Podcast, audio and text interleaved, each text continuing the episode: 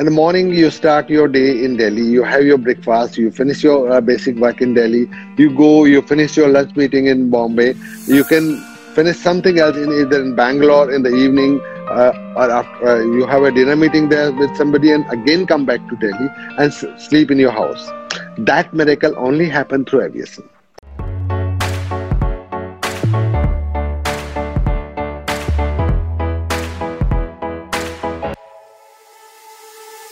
Good evening, everyone.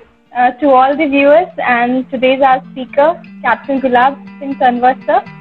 So, uh, today's uh, session topic will be career as commercial pilot, and we are really glad to have Captain Gulab Singh Tanwar sir with us. He is the chairman and founder of Sarthi Airways. So, let's begin with this session, sir. All right. Sir, uh, Uh, can you right. brief about your journey till now? How how is it?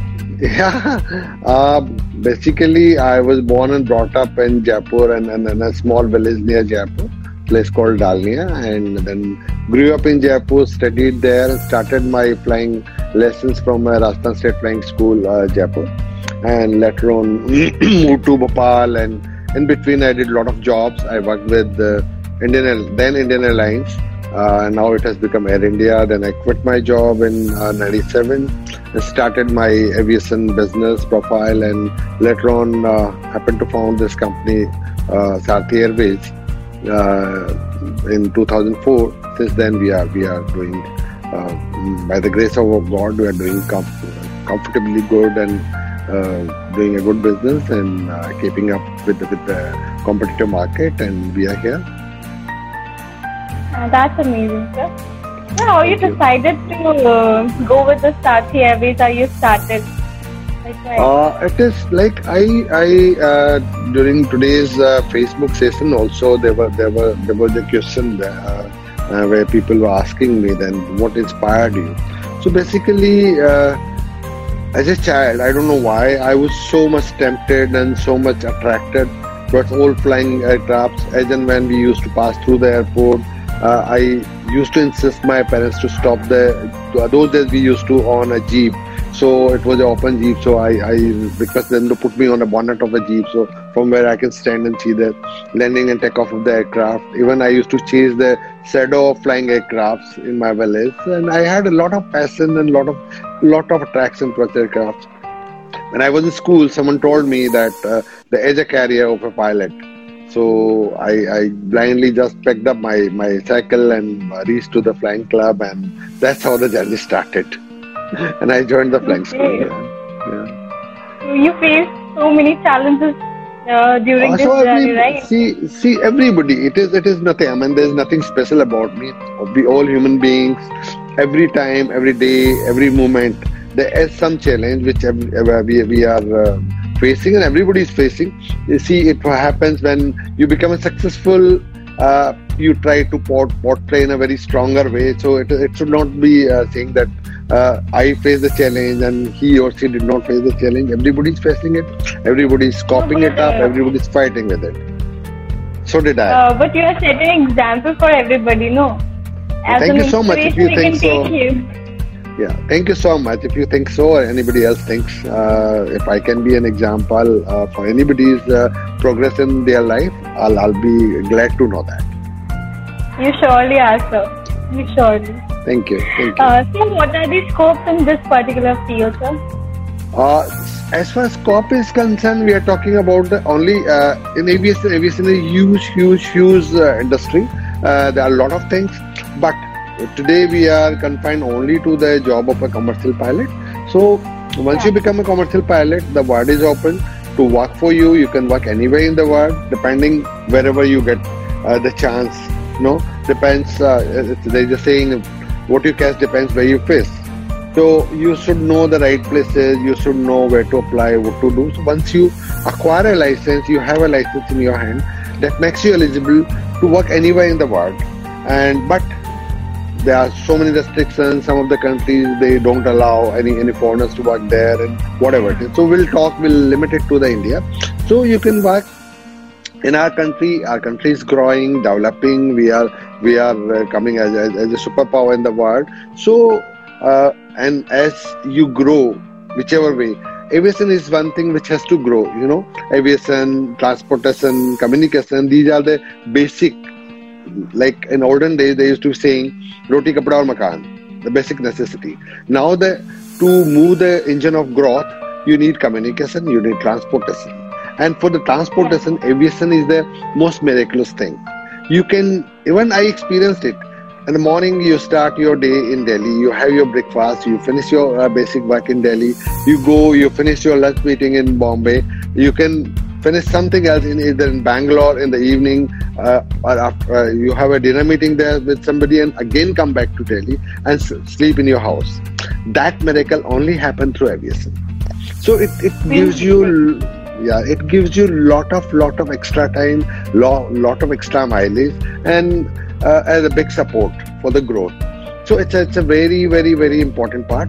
So if we are growing, the world is growing. They need aviation. If the aviation is there, there has to be somebody to carry it forward, and that that's the pilot. So every every airline need a pilot. The, the, the general aviation, charter industry, they need a pilot. Flying clubs, they need the pilot. Then beside that, there are few other like they are serving aircraft, there are uh, medical ambulances. So everywhere, anything which flies has to be controlled and operated by a pilot. So they, they can seek, uh, they can apply, they can find a job there. Yeah. All right, sir. So, what are the basic uh, opportunities, various opportunities in this? Yeah, opportunities wise, uh, see, once you have a license, you can work in a flying school as an instructor. You can wo- uh, there are two dif- different streams of aviation uh, anywhere in the world. One is called non-scheduled, one is called scheduled. Most of the people are aware of the scheduled airlines. They know only only the word which is uh, controlled by the aviation industry. They think it is only the airline, but there is a very big segment which is known as non-scheduled. Non-scheduled means a flight which is not scheduled. You can you can plan your day, your your time of journey, your place of arrival as per your wish, your comfort. That enable you to uh, choose your time, uh, choose your destination as per your requirement. So there is a, there is a huge amount of people they they have specific uh, requirement. Say from here to Jaipur, somebody wants to travel in the midnight. There would not be there would not be a flight or maybe somebody wants to travel during the daytime when there is no flight operating from Delhi to Jaipur. But if they wish to go at that particular time and wish to come back as per their own choice, then the option is to uh, hire a charter aircraft, which is exactly like hiring a cab. So it's you can you can take it as, as a cab uh, flying in the in the sky. So uh, they can hire that aircraft, go come back. So that that huge industry is there. So there are so many companies. We are also one of them. Sarti Airways. Like Sarti Airways, there are other also uh, other operators operating out of Delhi, out of Bombay, out of Bangalore, out of Chennai. Few of them are operating out of Calcutta as well, and it's growing. Numbers are growing, growing, growing. So uh, these uh, boys and girls who uh, qualified as a commercial pilot and has acquired a license, they can uh, apply to all those operators because they have different kind of aircraft smaller aircraft, mid-sized jets, small jets, luxury jets, so they can get a job over there. Beside that, everyone knows that uh, once you have a license, you can definitely keep looking for a vacancy coming into uh, all airlines. There are a number of airlines operating in our country: Indigo, Go, Air India, Air Asia. So um, few more are there. Yeah, yeah. So these are these are the opportunities you have. Okay, sir. Yeah. So, uh, for a student after 10th, what is the path to reach there? Yeah, to to start a flying, if you wish to do only for hobby, you can do as a matriculate after passing the 10th. But if you're taking it as a career, then you should have a science stream with exclusively with physics and maths. Physics and maths has to be there in your 12th standard, which is being passed from we, yeah. it's just because we need to have some technical knowledge. Yeah, technical because basically uh, um, it, is, it is a science. How will you learn the how aircraft flies? What is the Venturi principle? How lift is being produced? what the drag is, all those technical things. So they, they are, they are all, all, it's all physics and it's all uh, reaction of the air because it, it's all all about the uh, flying object. So basically, these are all formulas and the, exactly it's related to the science. Yeah. That's why physics and maths combined, they make the life very very comfortable. If you know physics and maths, it becomes easier to uh, work out the uh, flying formulas. All right. Yeah. So there's a question from our viewer. Uh, so please tell the cost for getting pilot license. Uh, it is variable. It is not fixed. There are flying school which are which are uh, basically uh, joint venture of Aero Club of India and few state governments and some some uh, trust and some bodies which are which are non-profit organizations. They charge much lesser. So it's almost 8000 to 10000 or 12000 rupees per hour of flying. And flying is not time limited. It is hour limited. To acquire a commercial pilot license you should complete 200 hours of flying. So if you multiply say 10000 so this will you have to cover 20 lakhs rupees so that's a rough idea. So, uh, and if you go to some private institutes, private uh, uh, training school, they go up to 15,000, 17,000, 18,000. So roughly starting from complete package, starting from 18 lakhs, it goes up to 30 lakhs, 35 lakhs. So somewhere, some places it may be 40 lakhs. This is the cost of uh, acquiring a license nowadays. Yeah. Okay, so. Um, I think viewers are uh, asking us to uh, start in Hindi. All right, we'll, I'm happy uh, since you're talking to me in English. So I was in. Uh, हमारी मातृभाषा है हिंदी से अच्छा क्या होता है यही बोलते हुए बड़े हुए बताइए अब हिंदी में बात करते हैं which are the best flying schools in India somebody is asking कोनाल बेस्ट रेटिंग करने के लिए मैं ऑथराइज नहीं हूँ काफ़ी सारे हैं और सभी अच्छे हैं जो जो सर जो सरकारी और जो ट्रेडिशनल फ्लाइंग स्कूल है, जैसे मध्य प्रदेश में Madhya Pradesh flying school flying club है। उत्तर प्रदेश में लखनऊ में government aided government supported flying school है। उड़ीसा में है, आंध्रा में है। लगभग हर स्टेट हर राज्य में उनका, उनके एक ट्रेडिशनली फ्लाइंग स्कूल उन्होंने खोले हुए हैं। क्योंकि एविएशन में हम लोग शुरू से एक्सेल किया है। एरोप्लेन वो एरोप्लेन जो था, इसका इसका इजाद 1903 में राइट ब्रदर्स ने किया था, जो कि बहुत ही छोटी सी फ़्लाइट थी। लेकिन उसके अगले 10-12 साल में भारत में चूँकि बहुत एंथुजियास थे, इसलिए हमारे यहाँ हवाई अड्डों का निर्माण होना शुरू हो गया, छोटे विमान आने शुरू हो गए, और बहुत जल्दी हम लोग विमान के क्षेत्र में आगे बढ़े। तो हम लोग काफ़ी सेल्फ सफिशियंट है इस मामले में, और लगभग हर राज्य में कोई ना कोई एक फ्लाइंग स्कूल है। दुख की बात यह कि उनमें से कुछ मिसमैनेजमेंट की वजह से कुछ सरकारों की अनदेखी की वजह से कुछ एक उनमें बंद पड़े हैं कुछ चालू होके बंद हो जाते हैं कुछ बंद होके फिर खुल जाते हैं। तो ये जो व्यक्ति जो छात्र का जहाँ से भी करना चाहते हैं उनको ये पता लगाना पड़ेगा कि वो कहाँ से बिलोंग करते हैं किस क्षेत्र में उनको फ्लाइंग करनी है तो कहीं ना कहीं आसपास में आपको कोई ना कोई फ्लाइंग स्कूल मिल जाएगा। ओके okay, जी। तो टोटल कोर्स का ड्यूरेशन ट्रेनिंग के साथ में लगभग कितना होता है? जैसे मैंने आपको पहले भी बताया था कि इसका फिक्स ड्यूरेशन नहीं है। लगभग एक साल से दो साल आज के जो एवरेज अगर निकाले तो बच्चों को एक साल से दो साल लगता है। लेकिन ये कम भी हो सकता है और ज़्यादा भी हो सकता है, क्योंकि इसका जो सिस्टम है, वो ड्यूरेशन बेस्ड नहीं है। आपको जो director general of civil aviation Bharat में एक महकमा है विमान मंत्रालय का, जो कि रेगुलेटर है, जो कि सब गाइडलाइन देता है, जो कि सारे रूल्स बनाता है, जो कि जितना भी नियमन है उसको देखता है। और वो बहुत क्लोजली इस चीज़ को वॉच करते हैं कि क्या पढ़ाया जाए, क्या किया जाए, क्या चेंजेस किया जाए। उन्होंने एक सर्टेन सिलेबस दिया हुआ है। उसके कुछ पेपर हैं। पाँच पेपर मुख्यतः तो होते हैं पायलट लाइसेंस के लिए air regulation air meteorology air navigation aircraft engine and theory of flight उनका एक कंबाइंड पेपर होता है। और उसके अलावा जिस एयरक्राफ्ट पे आप फ्लाइंग करते हैं, उसका एक स्पेसिफिक एग्ज़ाम होता है। इन सब के अलावा एक रेडियो टेलीफोनी का एग्ज़ाम होता है, जो संचार मंत्रालय का विभाग जो है, वो कंडक्ट करता है। वो आपको इसलिए लेना होता है कि उसको लेने के बाद आपको F R T O flight radio telephone operators license issue किया जाता है विमान मंत्रालय द्वारा। वो लाइसेंस लेने के बाद आप एलिजिबल हो जाते हैं कि ये जो जो भी आप रेडियो कम्युनिकेशन करें, उसकी एक विधा है। आपको, आप अनजाने में रेडियो सिस्टम नहीं ऑपरेट कर सकते क्योंकि ये बहुत सेंसिटिव होती है। बहुत सेंसिटिव चीज़ें उस पर बात की जा रही होती है।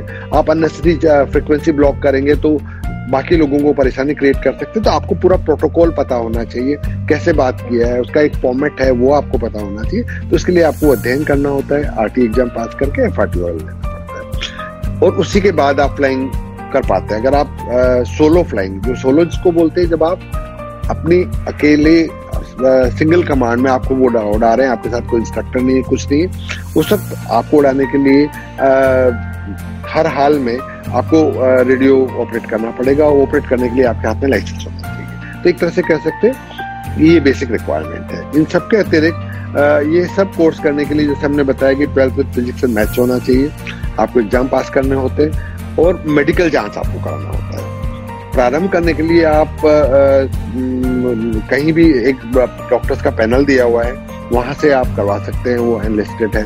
और सीपीएल लेने के लिए फ़र्स्ट क्लास कैटेगरी का आपको मेडिकल होना चाहिए। उसके लिए सरकारी संस्थान भी है और कुछ प्राइवेट डॉक्टर्स को भी पैनल पर ऑथराइज किया हुआ है। वहाँ से आपको आपका शारीरिक जाँच, आपकी शारीरिक क्षमता, मानसिक क्षमता, उसकी जाँच करके बताते कि आप फिट हैं। और चूँकि वो बहुत ही ज़रूरी है उड़ाने के लिए आपको मानसिक स्तर कैसा है, शारीरिक स्तर कैसा है तो वो एक आपको मेडिकल जाँच आपके साथ होनी चाहिए।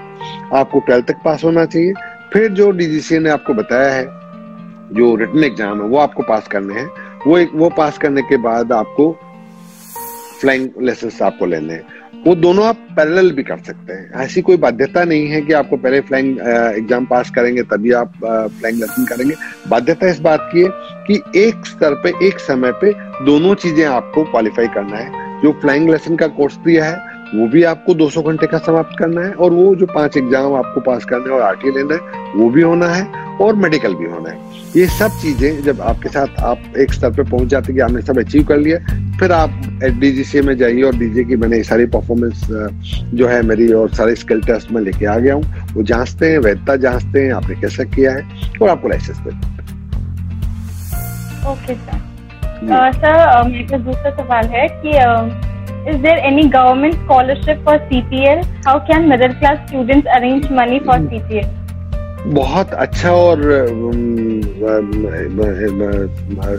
बहुत ही बढ़िया सवाल आपने पूछा है, क्योंकि चूँकि ये बहुत ही महँगा कोर्स है और इन वन गो खर्चा होता है। बहुत सारे कोर्सेज होते हैं, उनमें भी इतना खर्चा लगता है, लेकिन वो उसका होता है पाँच साल, चार साल, सात साल ऐसा खर्चा है। यहाँ पे सपोज़ अगर कोई व्यक्ति एक साल में अपनी फ्लाइंग करता है तो वन गो में आपको खर्चा करना है। तो ये एक भार होता है छात्र पे और उसके अभिभावक के ऊपर। उसके लिए राज्य सरकारों की तरफ़ से भी, केंद्र सरकार की तरफ़ से भी अलग अलग समय में अलग अलग योजनाएँ अलग अलग स्कॉलरशिप वो अलॉट की जाती है। कहीं कई कुछ संस्थान भी हैं जो जो कि बच्चों के लिए, उनको सपोर्ट करने के लिए आगे आते हैं उनको आगे बढ़ाने के लिए वो करते हैं। तो आपको ये पता करना पड़ेगा, आप किस राज्य से आते हैं, उस राज्य में क्या क्या योजना है क्या क्या स्कॉलरशिप है तो वो आप स्कॉलरशिप अवेल कर सकते हैं। और उसके अलावा अतिरिक्त अगर आपको कोई स्कॉलरशिप नहीं मिल पा रही है तो आप बैंक से स्टूडेंट लोन भी ले सकते हैं। वो लेकर भी आप अपना अप्लाई कर सकते हैं। और सर हर्षवर्धन ने पूछा था कि हेलीकॉप्टर्स के लिए भी सेम ट्रेनिंग होती है? हेलीकॉप्टर का देखिए नहीं नहीं एग्जैक्टली एग्जैक्ट सेम ट्रेनिंग नहीं है वो भी ट्रेनिंग है। उसको सी बोलते हैं कॉमर्शियल हेलीकॉप्टर पायलट लाइसेंस बोलते हैं। उसका रिक्वायरमेंट थोड़ा अलग होता है। जहाँ इसमें 200 घंटे करने पड़ते हैं, वहाँ डेढ़ सौ घंटे करने पड़ते हैं। और उसका भी वही पैटर्न है, उसके लिए भी वही आपको ट्वेल्थ से चाहिए, वही फिजिक्स मैथ चाहिए, वही एग्ज़ाम है।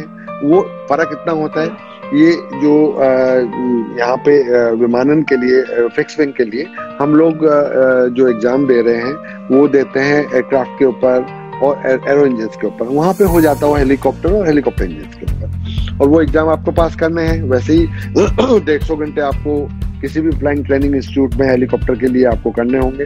इंडिया में बहुत कम है हेलीकॉप्टर इंस्टीट्यूट एक बेंगलोर में है एचएल में। इसके अतिरिक्त मेरी जानकारी में कोई हेलीकॉप्टर इंस्टीट्यूट नहीं है। और बाकी लोग जो होते हैं वो बाहर जाते हैं कोई कनाडा जाते हैं इधर उधर वहाँ से जाके करके आते हैं। सर दूसरा सवाल है कि which will better for clearing ground classes of flying advisable ये कि आप पहले ग्राउंड क्लासेस लें। क्योंकि जब ग्राउंड क्लासेस लेंगे तो आपको जानकारी होगी कि विमान क्या है, उसके कंट्रोल्स क्या होते हैं। तो जब आप जाएँगे तो आपको स्ट्रेंज नहीं लगेगा कि ये इतने डायल्स नज़र आ रहे हैं, ये क्या है। अचानक से आपको लगेगा, वो पैनल अगर आपने फ़ोटो देखी है, कभी ऑनलाइन जाके देखिए विमान की कॉकपिट तो पूरा भरा होता है। या उसमें बटन्स होते हैं नॉब्स होती हैं, या बहुत सारे डायल्स होते हैं। तो जो न्यू कमर है, वो जाके कंफ्यूज होता है कि ये क्या है, मैं कैसे हैंडल कर पाऊँगा। लेकिन कोई कंफ्यूजन नहीं है, कोई कॉम्प्लिकेशन नहीं है, बहुत आराम से समझने वाली चीज़ें हैं। लेकिन अगर आप पढ़ के जाएँगे तो वो बहुत अच्छा रहेगा। एक बहुत अच्छे राइटर हैं ट्रेवर टॉम जो जिन्होंने बहुत सारी फ्लाइंग बुक्स लिखी है। उनके, उनका एक कैप्शन होता था good and clear knowledge on ground reduces your flying training तो ये वाकई में काम करता है। अगर आप ग्राउंड क्लासेस पहले लेंगे, पढ़ के जाएँगे तो आपके लिए बेहतर। Hmm. So, sir, uh, what is the stability uh, in this commercial pilot? You mean job की स्टेबिलिटी कैसी है? वैसे जनरली कोई स्टेबल है? काम करते हैं लोग हर एक कोई ओके okay, अपने साठ साल पैंसठ साल की उम्र तक फ्लाई करता है। रिक्वायरमेंट है पायलट की। कभी कभार जैसे बाकी इंडस्ट्री सफ़र करती है वैसे हमारी इंडस्ट्री भी सफ़र करती है, जब कभी लो टाइम आता है, कभी कोई रिसेशन आ गया, कभी किसी वजह से कोई एयरलाइन स्टॉल हो गई तो ऑल ऑफ़ सडन वो लोग जॉबलेस हो जाते हैं। But with in no time jet airway stall हुई, बहुत सारे पायलट बहुत बड़ी कंपनी थी, बहुत सारे पायलट थे, उनको, उनके फ्लाइंग जॉब उनके हाथ से निकल गए, लेकिन मेरी जानकारी most of them get reemployed in very environment है या उस सारी जगह की जितनी भी चीज़ें हैं वो वो तो एक एयरलाइन जाएगी तो उसकी जगह उस, उस जगह को भरने के लिए दूसरी एयरलाइन आएगी। दूसरी एयरलाइन आएगी तो वो पायलट लेगी। तो मोरल ऐसी कोई प्रॉब्लम नहीं है लेकिन हाँ थोड़ा सेंसिटिव है।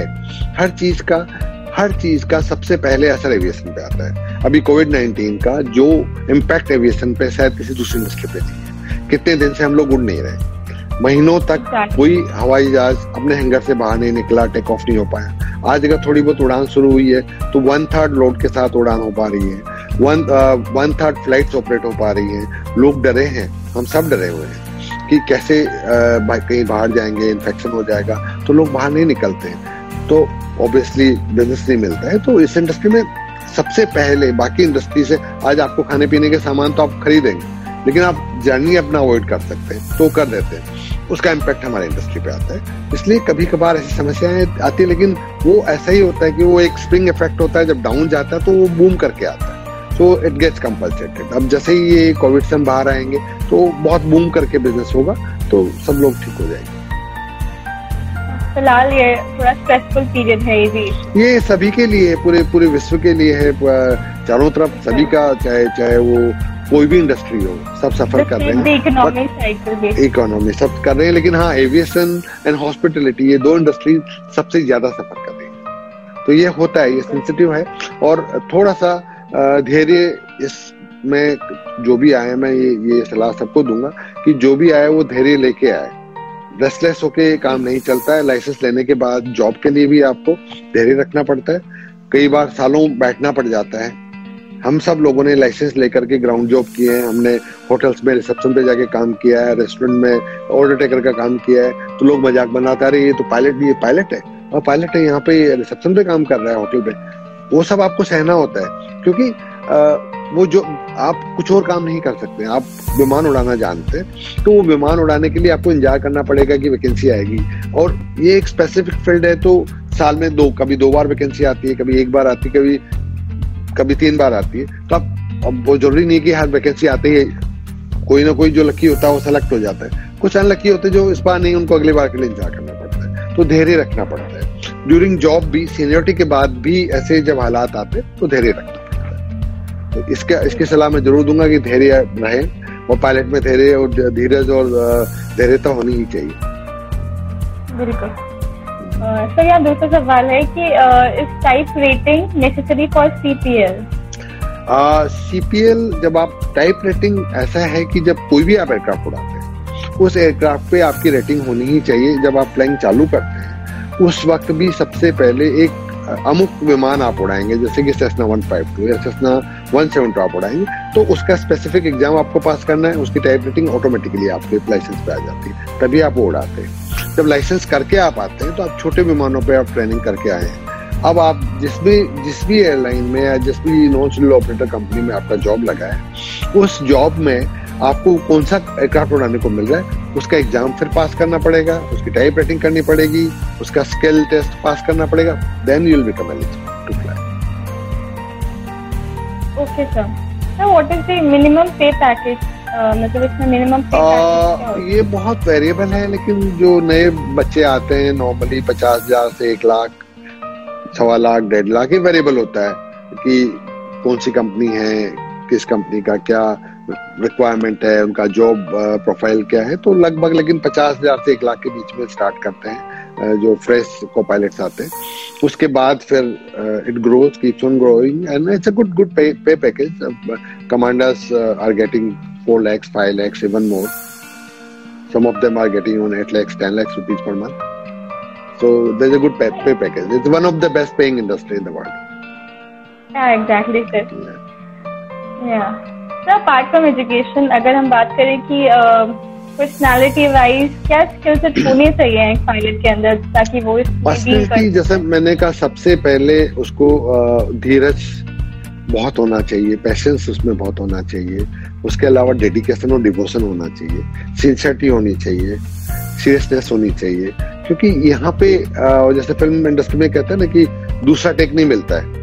फ़िल्म इंडस्ट्री में अगर कोई आप, आप चल रहा है एक सीन में अगर एक्टर परफॉर्म नहीं कर पाया तो एक बार और टेक कर लिया जाता है। लेकिन यहाँ पे एक गलती एक गलती सब लोगों का जीवन समाप्त कर सकती है विमान को समाप्त कर सकती है उस देश कभी कभी, कई कई बार देश की इकोनॉमीज को हेम्पर कर देती है। ऐसे लोग उस विमान में बैठे हो सकते हैं, जिनके कंधों पे देश के, की राजनीति चलाने का, देश का समाज चलाने का, देश का अर्थव्यवस्था चलाने का भार होता है। हम वो लूज कर सकते हैं। हाँ कितनी जनता उसमें होती है, उनकी ज़िंदगी से कितने जुड़े हुए लोग होते हैं, वो लूज कर सकते हैं। वो एक पायलट की समझदारी से, बुरी से बुरी स्थिति से बाहर निकाल सकता है। और एक ना समझी से अच्छी स्थिति जहाँ से निकला जा सकता था, वहाँ पे वो फंस जाता है। इसलिए पायलट का समझदार होना उसमें धीरज धैर्यता होना ये बहुत आवश्यक ओके सर तो दूसरा सवाल है कि is it possible to be cabin crew to cockpit crew yes obviously बल्कि बल्कि बहुत आसान होता है। uh, पुराने समय में आई थिंक फिफ्टीज सिक्सटीज में जबकि समाज बहुत बटा हुआ था अपर क्लास लोअर क्लास उस जमाने में uh, मैंने सुना है ऐसा। कि बहुत सारी एयरलाइंस थी वो प्रेफर नहीं करती थी कि उन्हीं का उन्हीं की कैबिन क्रू कॉकपिट क्रू बन जाए। लेकिन आज वो चीज़ प्रमोट की जाती है। आज वो इतने मिले जुले हैं क्योंकि जो जो लड़का या लड़की कैबिन क्रू का काम कर रहा है उसको उस इंडस्ट्री के बारे में इनसन आउट सारे पता होते हैं। वो तो उसके लिए चीज़ों को जानना समझना आसान होता है। बहुत सारे केसेस सैकड़ों हज़ारों हमारे देश में अकेले ऐसे लोग ऐसे पायलट हैं जो कि पहले कैबिन क्रू थे या ग्राउंड स्टाफ थे वहाँ से पायलट बने। मैं भी ग्राउंड स्टाफ रहा हूँ मैंने डिस्पैच में काम किया है और वहाँ से मैं पायलट बना। हर्षल से पूछ रहे can you share any memory while flying आपकी जर्नी में? नहीं ऐसी कोई भगवान के दया से कोई बहुत टफेस्ट सिचुएशन जो जिसको टैकल करना पड़ा हो ऐसा नहीं आया। बाकी डे टू डे और ये एक अप्रोच की बात भी है कि आप टफ किसको मानते हैं। जो चीज़ सॉल्व हो जाए वो कभी भी टफ नहीं लगती है। जो आप सॉल्व नहीं कर पाए वो अब आपको टफ लगती है। सो so, अभी तक भगवान की दया है कि ऐसी कोई सिचुएशन मुझे नहीं याद आती कि मैं उसको कहूँ कि बहुत टफ सिचुएशन थी और मैं हैंडल नहीं कर पाया। और चीज़ें जो भी आई वो तो हर वक्त कुछ ना कुछ आता रहता है। वो बहुत किसी ना तरीके से उससे बाहर आ गए तो इसलिए कभी लगा नहीं कि टफ सिचुएशन बाहर है बिल्कुल सर। दूसरा सवाल है person with certificate can go for private airline what certificate क्या मैं समझा नहीं आपका सवाल? Question is specified okay commercial pilot license वाला।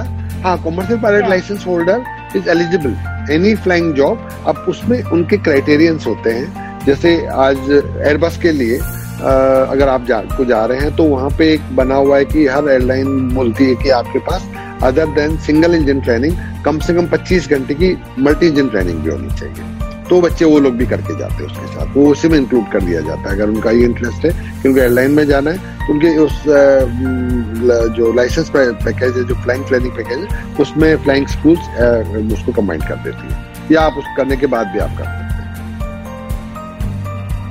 ओके सर आपकी इंस्पिरेशन कौन रहा है इस पूरी जर्नी के अंदर? नहीं, ये तो बहुत है। सबसे पहले तो मेरे जहाँ पे मैं, मैंने फ्लाइंग करने के लिए बहुत ज़्यादा स्ट्रगल किया और और स्ट्रगल में इधर उधर घूमते रहे। तो मुझे बहुत अच्छे इंस्ट्रक्टर मिले। उनका नाम है कैप्टन के के शर्मा और वहाँ पे ही हमको एक लगभग मेरी ही आयु के थे। जब मैं पहुँचा था तो असिस्टेंट पायलट इंस्ट्रक्टर नए नए लगे थे। कुछ हम लोगों के लिए कैप्टन माजिद। जो कि आज मध्य प्रदेश फ्लाइंग स्कूल में मध्य प्रदेश गवर्नमेंट में पायलट है, उनके मुख्य पायलट वो हैं। तो ये लोगों ने मुझे बहुत अच्छे से वहाँ पे बहुत प्यार से, प्रेम से, क्यों मैं बहुत बहुत सालों तक भटकता रहा था बहुत अलग अलग फ्लाइंग स्कूल्स में। कहीं कुछ नहीं हो रहा था। जब मैं वहाँ पहुँचा तो मुझे ऐसे लगा कि एकदम बादल छट गए और कहीं खुले आसमान में किसी पैराडाइज में आ गया हूँ। तो इन लोगों ने बहुत अच्छे से पढ़ाया, लिखाया, डांट भी बहुत लगाया और वो आगे लेके गए। तो मैं उनको बहुत रिगार्ड भी करता हूँ और वो मेरे इंस्पिरेशन भी है। अगर आप एविएशन में एज माई आइकनिक पर्सन अगर आप देखते तो मैं बचपन से जे आर डी टाटा को बहुत एडमायर करता हूँ। और जब मैं इंडियन एयरलाइंस में ग्राउंड जॉब करता था तो मुझे सौभाग्य से एक समय मिला कि मैं उनसे मिल पाया। मेरी इच्छा थी कि मैं अपने किसी डायरी में कहीं से ऑटोग्राफ उनको बोलूँ कि कुछ मुझे कैप्शन लिखे थे, लेकिन वो दुर्भाग्य से नहीं हो पाया। लेकिन जेआरडी जो जो कि, जिनका की पायलट लाइसेंस नंबर वन था, और वो भारत में इसके पिता हैं मैं हैं, हम ये कहें, और मैं उनको बहुत एडमायर करता हूँ, उनको मैं अपना आइकॉनिक पर्सन मानता हूँ So इधर दूसरा सवाल है कि what are flap three landing? Some pilots have been suspended by airlines because they stand against flap three landing. Recently happened with Air Asia pilots. Flap free landing. क्या आपने what is the flap free land मेरे को exactly सारा case पता नहीं है तो मैं मैं इस मामले में राय नहीं दे पाऊँगा। लेकिन फ्लैप्स जो होते हैं, वो हर विमान में होते हैं, वो वो एक्स्ट्रा लिफ्ट जनरेट करने के काम में आते हैं। उनकी अलग अलग पोजिशन होती है। जब फ्लैप ज़्यादा लोअर किया जाता है, आपकी लिफ्ट बढ़ जाती है। आपकी जो लैंड करने की स्पीड है वो कम हो जाती है। अगर कि आप 150 माइल की स्पीड पे लैंड करना है विमान तो आप 100 की माइल पे भी कर सकते हो आपका रनवे रिक्वायरमेंट कम हो जाता है। इस तरह की फ्लैप्स का फ़ंक्शन होता है। अब वो पर्टिकुलर केस मुझे नहीं पता कि क्या हुआ इसलिए मैं उस बारे में कमेंट नहीं कर पाऊँगा तो इसमें पर्टिकुलर कोई एज लिमिट होती है अप्लाई करने के लिए?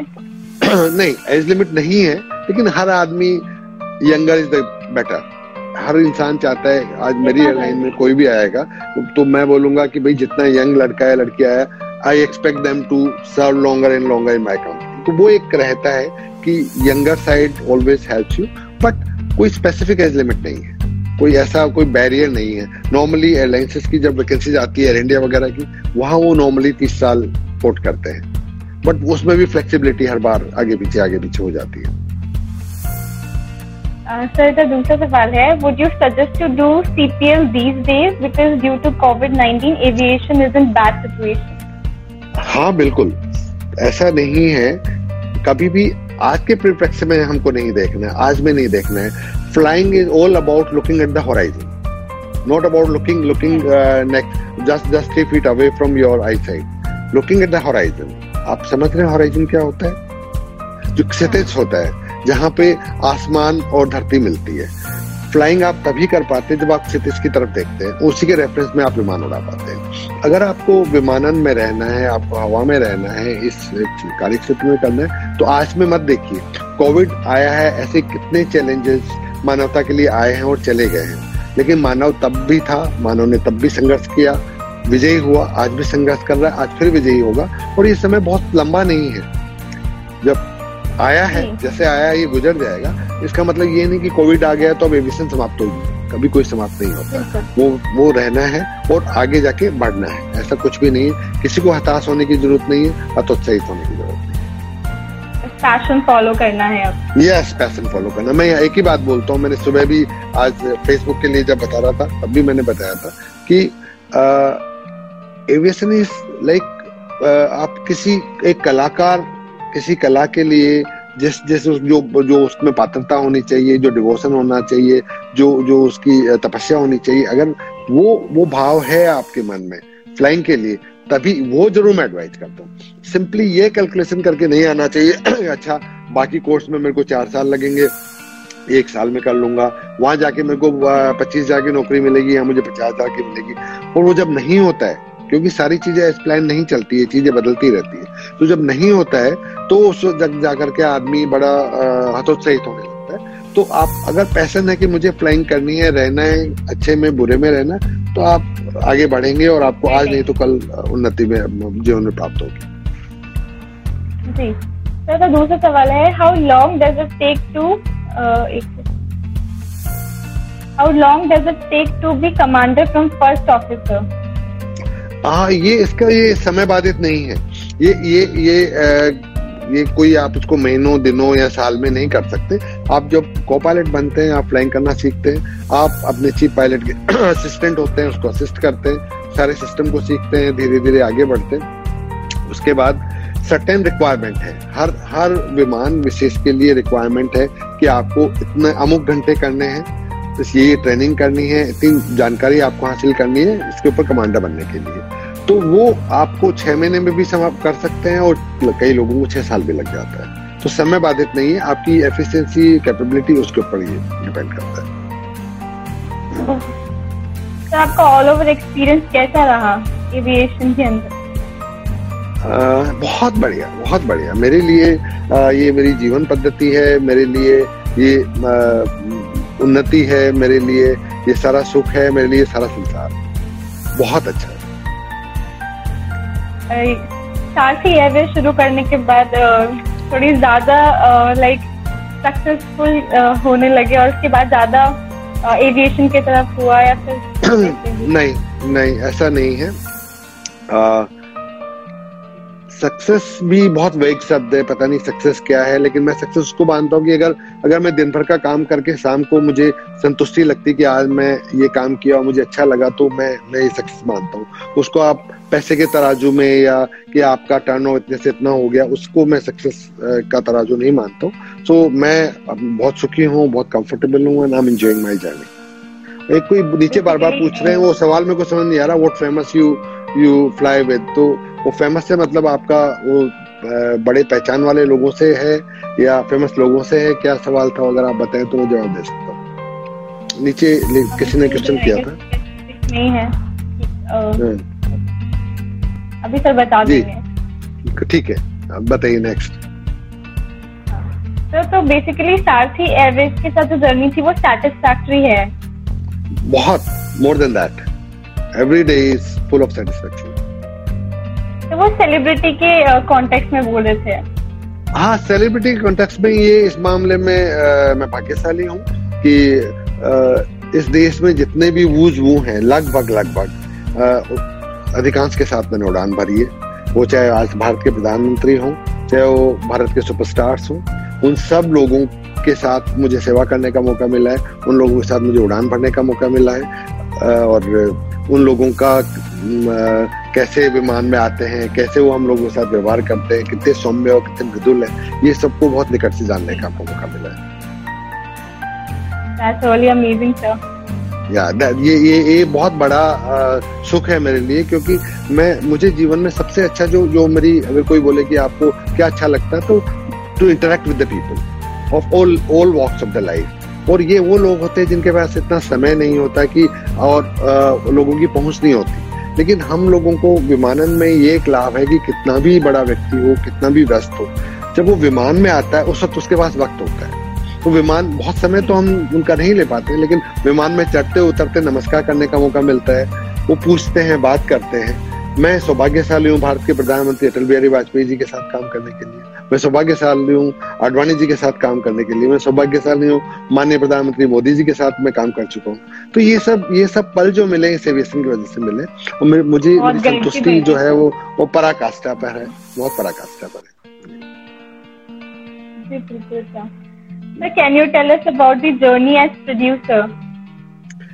हाँ ये अलग सब्जेक्ट हो गया ना। हम बात कर रहे थे एविएशन की but I don't mind I can talk to you about it but उसका उसका भी एविएशन से ही संबंध है, क्योंकि जब मैंने ये कंपनी हमने स्टार्ट की और तो उन दिनों में एक, अपनी फ़िल्मों में बहुत ज़्यादा एल फोटोग्राफी का चलन था, बहुत ज़्यादा हेलीकॉप्टर्स और ये सब मांगे जाते थे तो मैं अब हेलीकॉप्टर भी ऑपरेट आज भी करता हूँ, तब भी हम लोग हेलीकॉप्टर एयरक्राफ्ट दोनों ऑपरेट करते थे। तो फ़िल्म प्रोडक्शंस में जहाँ जहाँ और मैं अपनी इंडियन लाइन्स बैकग्राउंड प्रोड्यूसर्स को बोला कि भाई ये सब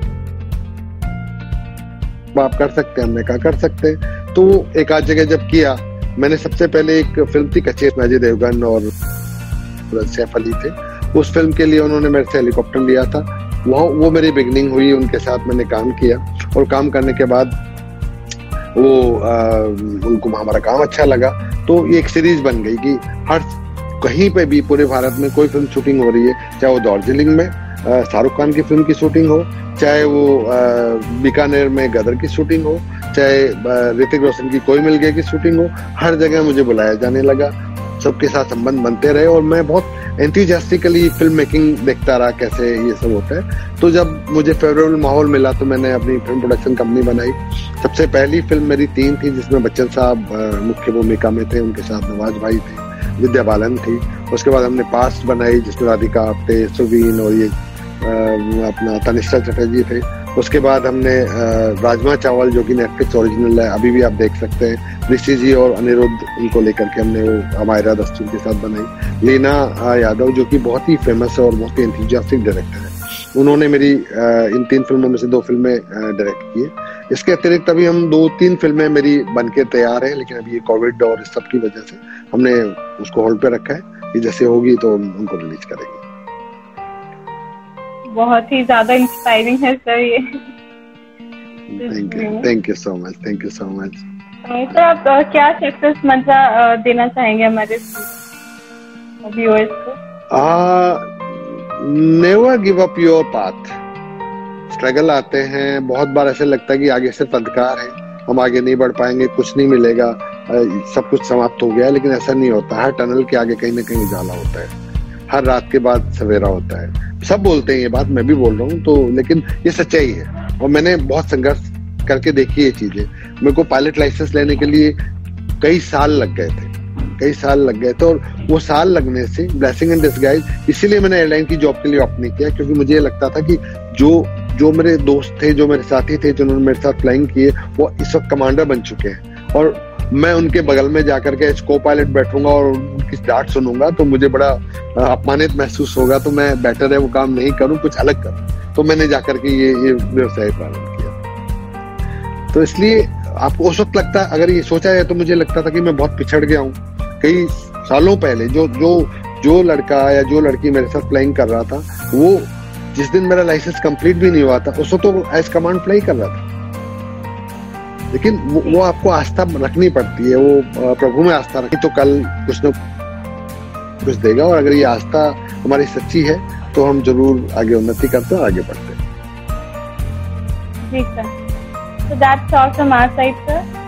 Thank you so much thank you so much and it was interaction if it can add inspiring sir thank you so much good night thank you and for enlightening us with your valuable knowledge sir thank you so much.